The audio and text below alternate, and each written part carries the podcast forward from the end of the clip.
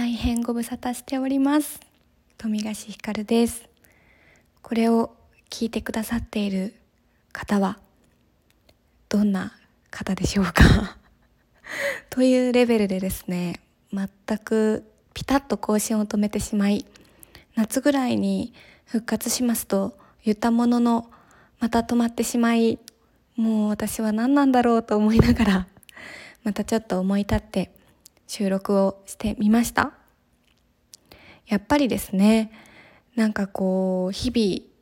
暮らしている中でというか一日一日を過ごしている中で自分が感じたことっていうのを残していくってすごく大事だなって最近感じています、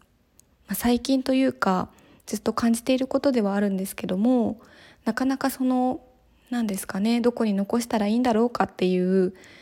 ことを最近思っている中であやっぱり私にとってこのスタイフっていう、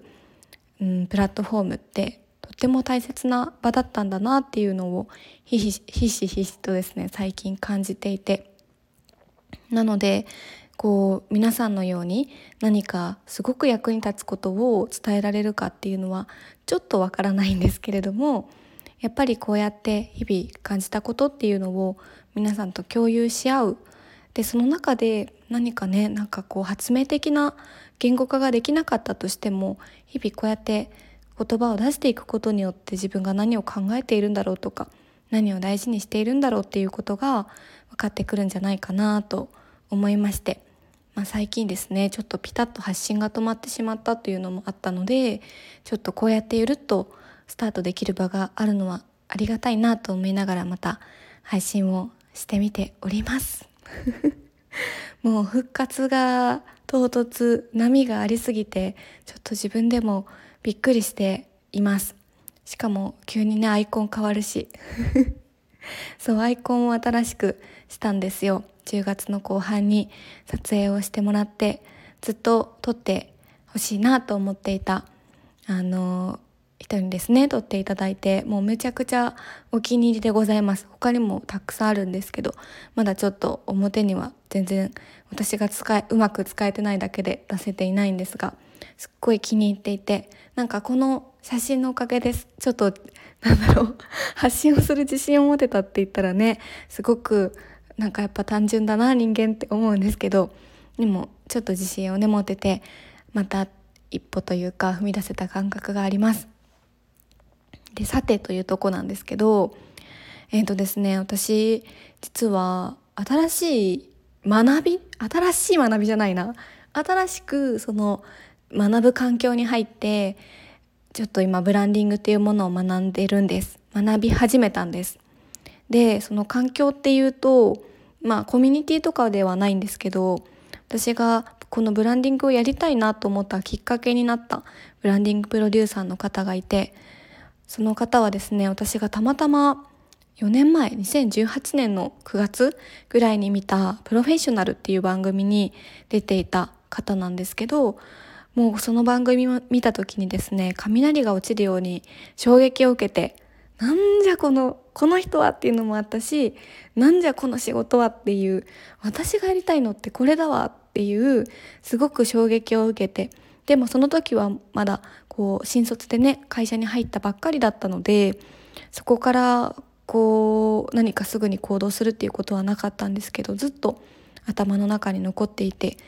でついについにですねその方からブランディングを学べる機会があの私だけじゃないんですけどね講座として公式に開かれてるものなのでもうそんな機会があるなんて思ってもみなくて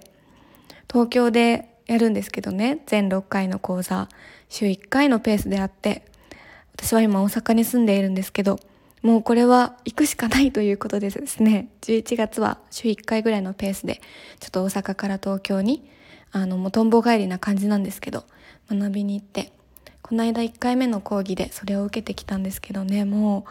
ういやー間違いないって思いました。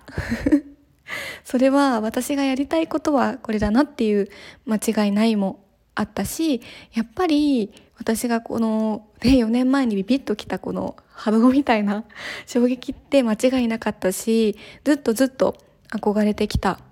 ね、そのプロデューサーさん柴田さんっていうんですけど柴田さんのことを信じてきてというかやっぱりこの間違いないなこの人っていう感覚を得てすごくなんかねもう90分なんですけど講義は。もうこんなに濃い90分あるってくらい本質を浴びまくりいやそうそうこれだよねって大切なことこうブランディングで大事なこともそうだしこう何かね届けていくサービスを届けていくビジネスマンとして大事なことってこれだよねっていうのも感じましたし前回はねちょっとこう大枠の概要的な部分ではあったのでそこまでこう具体的な内容ではなかったんですけどやっぱり私そういうね概論みたいな 何て言うんですかこういうの。概論？わからないです。でもそういう本質的な話すごく好きなのでむちゃくちゃ楽しくて。でねやっぱり気づいたことというかあそうだなってこうもう一度気を引き締め直したっていうのはやっぱりなんかこう本質も大事にしてるんですけどそのそれと同じくらい大事にされているのがなんかこう長期的に見た時にこのしなんだろうな自分のやった仕事ってお客さんのためになっているんだろうかとかあとはこう継続していくっていうこと何かこう打ち上げ花火的に単発に終わるものではなくって継続的にそれがこうもっともっといい風にあの続いていくものであるかとか何か人が変わって継承されて受け継がれていった時もそこでこう作り上げたものがちゃんと引き継がれていくものなのかとかすごく長い目で見てでその長い目で見るっていうのもちゃんとそのお客さんの事業計画から入り込んででまあじゃあ何年先にこういうビジョンになっていたいからだったら今こういうものを作っていきましょうとかここを固めていきましょうとかなんかそのね企業クライアントさんの会社もそうだし社長さんの見えてるビジョンだったりとか大きく描いているものそこをそこのなんか一部とかじゃなくてもうそこを一緒に継続的に長い目で見た時にあの役に立てるもの成功するもの成果の出るものっていうのを作るんだっていうことをすごく何度も何度も言われていてそれがね自然と出てきた言葉であったのであなんか一番ぐらいにそこを大事にされているっていうかそこがねやっぱり人の役に立つことだよなそこを忘れちゃいけないよなっていうことをすごく改めて感じましたね。なんとなくこうね私が今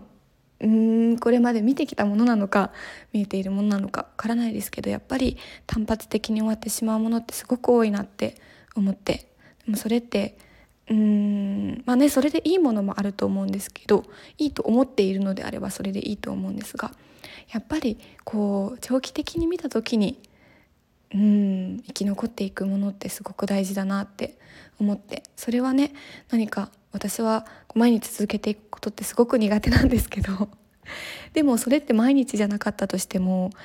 何か止まってしまっても這い上がっていく力だったりとかこう継続に一番大事なことって何度も何度もこうなんだろうな戻っていけることその這い上がっていける力かなと思ってそのスパンは人によるかもしれないんですけどうんまあね無理のない範囲ではあるんですけどなんかやっぱりそうやって長期的な目線っていうところってすごく大事だなって思いますね。ついつい目の前のメリットだったりとか利益だったりとかっていうことを追い求めたくなりますけど。うん。なんかその忍耐力とかっていうものもきっとブランディングに大事になってくるんだろうなと思いましたね。長い目で見れる忍耐力とか。なんかこうね目に見えないものではあるというか、まあ、目に見えるまでがすごく時間のかかるものだなと思うのでそこをじわじわと積み上げていけるなんか広げていける成果が出るまで続けていける。なんかそう耐える力みたいな。耐えるというかねなんか信じ続けるに近いかもしれないですね。目の前のこと相手自分を信じ続けるその力っていうのがより一層大事になってくるなって感じています。はい。もっともっとアウトプットしたいことたくさんあります。こ うそうなんだって思うこともあるしいややっぱそうだよねって思うこともあってっていうかあれだねあのこれをアウトプットしていけばいいんですねこのラジオで。今気づきました。この学んだこと感じたことをこうやって言葉にしていけばいいんですね。はいそうですね。やっぱりスタイフすごく楽しいですね。うんなんか喋ることが楽しいしなんかインスタライブとまた違うんですよね。あのインスタライブは見てる人の数がすごく気になってそれに心が持ってかれちゃうんです。だからなんかこう自分が本当に伝えたいことじゃないとを伝え続けるみたいなところに腑に落ちてないときつくなっちゃうなと思って。いやスタイフいいわ。もう落ち着きますこれ。やっぱやろう。頑張ります頑張りますじゃない楽しんでこうやってアウトプットしていきますみたいな感じでゆるいですが ちょっとねタイトルも「あるもの探しラジオって何?」って感じなんですがあの適切なタイトルをここから見つけていきたいと思います。という感じで今日は11月3日の私をお届けしました。こんな配信を聞いてくださりありがとうございます。またねあのこうやってアウトプットしていけたらいいなと思いますので引き続きよろしくお願いいたします。ではでは今日はこの辺りでまたの機会にお会いしましょう。さよなら。